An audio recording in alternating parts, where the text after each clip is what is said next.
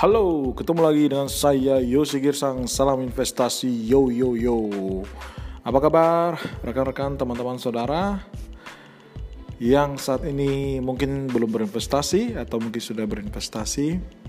Nah, topik kita kali ini itu akan membahas tentang apa sih perbedaan antara saham, obligasi, dan sukuk. Oke, saya tidak membahas reksadana karena reksadana itu sudah saya bahas sebelumnya. Jadi uh, cek uh, topik tentang reksadana.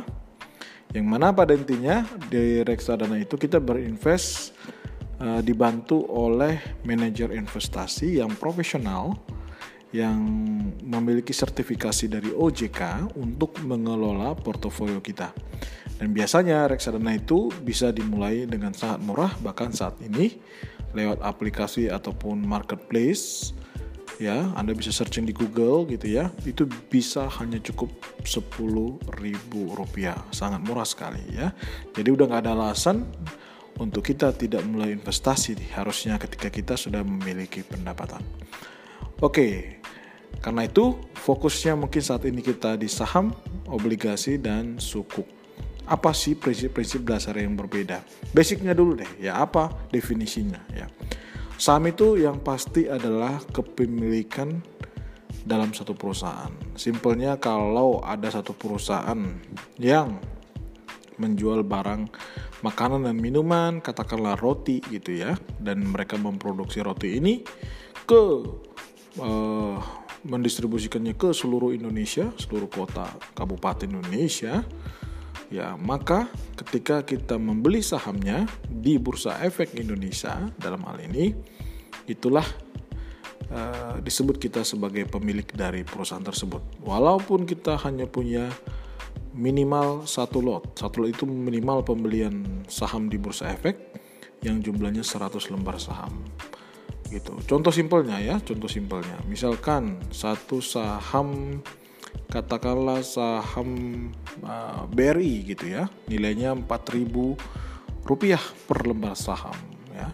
Uh, jadi minimum pembelian 100 lembar atau satu lot. Berarti kalau mau beli satu lot kita butuh duit 400 ribu rupiah. Nah dengan 400 ribu Anda sudah menjadi pemilik dari Bank BRI nah, itu faktanya.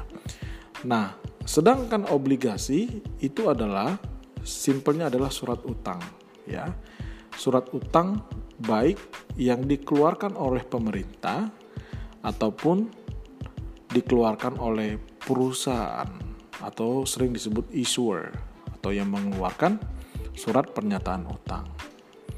Nah, sedangkan yang ketiga sukuk ya, itu bukan merupakan surat utang, melainkan itu adalah surat kepemilikan bersama atas suatu aset atau proyek. Ya, jadi sifatnya dalam uh, uh, memiliki proyek atau aset. Ya bukan kalau tadi saham kan perusahaan ya langsung semua ya. Yang ini lebih ke proyek yang mana nanti selesai proyeknya maka masing-masing akan memperoleh keuntungan bagi hasilnya gitu. Nah sedangkan e, kalau bicara tentang e, klaim yang seperti saya bilang tadi kalau saham itu adalah kepemilikan terhadap perusahaan sedangkan obligasi ya ya perusahaan ataupun pemerintah itu sebagai pihak yang uh, peminjam jadi masyarakat yang memberikan pinjaman dan sukuk itu adalah klaim kepemilikan jadi berdasarkan proyek yang spesifik. Biasanya untuk saham ya pokok dan imbal hasil itu nggak ada jaminan jadi tidak ada jaminan uh, akan diberikan sekian persen tidak ada. Ya, artinya uh, ya sudah kalau sahamnya naik maka anda akan memperoleh keuntungan dari kenaikan harga saham. Ya, kalau sahamnya turun maka ada kemungkinan kita merugi kalau perusahaannya tidak uh, kinerja tidak bagus. Jadi tidak ada jaminan. Sedangkan obligasi ya itu ada jaminan dari issuer atau yang memberikan uh, atau yang mengambil pinjaman ya yang tadi pemerintah ataupun perusahaan yaitu dijamin. Jadi itulah kenapa sering sekali ya uh, antara obligasi dari pemerintah ataupun dari perusahaan biasanya bunganya itu lebih tinggi dari perusahaan. Ya, karena risikonya jauh lebih besar dibandingkan negara atau pemerintah. Ya, artinya ada nggak kemungkinan gagal bayar? Pasti ada, ya. Tapi eh, teorinya, secara teori, ya kalau ekonomi bagus harusnya pemerintah yang paling aman mengeluarkan obligasi dibandingkan dengan korporasi atau perusahaan. Nah, sedangkan suku itu juga tidak dijamin oleh issuer atau yang mengeluarkan uh, sukuknya tadi. Oke, kemudian penggunaan dana yang dikumpulkan dari masyarakat kalau di saham itu bisa digunakan untuk apa saja oleh perusahaan. Bisa digunakan untuk membeli peralatan atau mesin untuk meningkatkan kapasitas, membangun gedung ya untuk meningkatkan penjualan misalkan kantor-kantor cabang atau bahkan untuk membayar utang kalau perusahaannya uh, kurang bagus ya. Biasanya sih kalau mengambil modal tambahan ya dari publik harusnya digunakan untuk mengembangkan perusahaan. Sama seperti obligasi juga bisa digunakan untuk apa saja ya Sedangkan untuk sukuk itu harus digunakan untuk kegiatan usaha yang halal, halal dalam hal ini ya, sesuai dengan uh, uh, ajaran di uh, agama Islam. Oke. Kemudian di saham ya, penghasilan ataupun uh, pendapatan dari membeli saham itu bisa dua ya. Yang pertama dari capital gain atau kenaikan harga saham. Jadi misalkan saat ini kita beli sahamnya 2000 oh sorry 4000 tadi yang BRI ditunggu selama lima tahun naik menjadi 8000 maka kita memperoleh capital gain atau keuntungan 100%.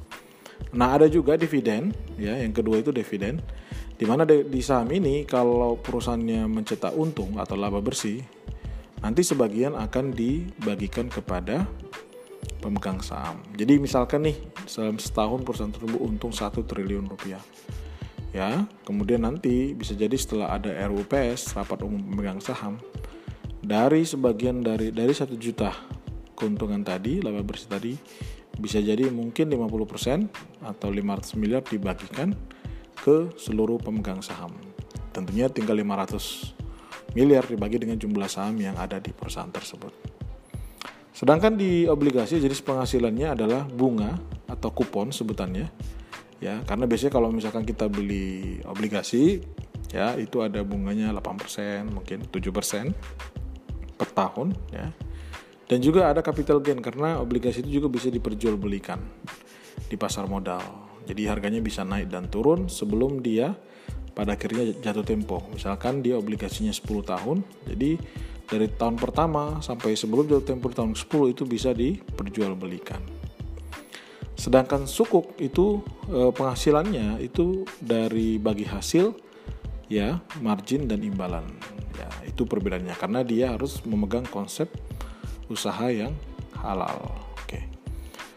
Kalau bicara tentang underlying aset ya, ya di saham itu nggak perlu ya obligasi juga itu tidak memerlukan underlying aset sedangkan di sukuk ya karena tadi ada proyek maka itu diperlukan underlying aset sebagai semacam jaminan lah gitu ya uh, pada waktu uh, sukuk ini diisu atau dikeluarkan. Nah secara simpel begitu. Yang terakhir mungkin di mana kita membelinya ya. Kalau saham yang pasti kita harus membuka rekening dulu ya. Saya sudah jelaskan di topik sebelumnya. Membuka rekening di sekuritas bukan security ya Anda bisa searching di Google. Saat ini paling butuhkan 100 ribu gitu ya. Nanti setelah Anda buka rekening, nanti Anda bisa mulai membeli saham apa yang Anda akan beli. Sedangkan obligasi itu biasanya dibeli e, menunggu pengumuman yang kadangkala ada banyak bank yang bersedia menjadi agen penjual. Ya, misalkan Bank BCA, Bank Mandiri. Ya, makanya Anda harus tetap mengikuti perkembangan. Ya, biasanya kalau ada obligasi yang dirilis oleh pemerintah, ataupun perusahaan itu akan bekerja sama nanti dengan agen penjual obligasi tersebut. Ya, sama juga dengan sukuk juga seperti itu. Begitu dikeluarkan nanti ada agen uh, penjual. Biasanya sih dari bank-bank syariah. Oke, itu dulu perbandingan antara saham, obligasi dan sukuk. Semoga bermanfaat.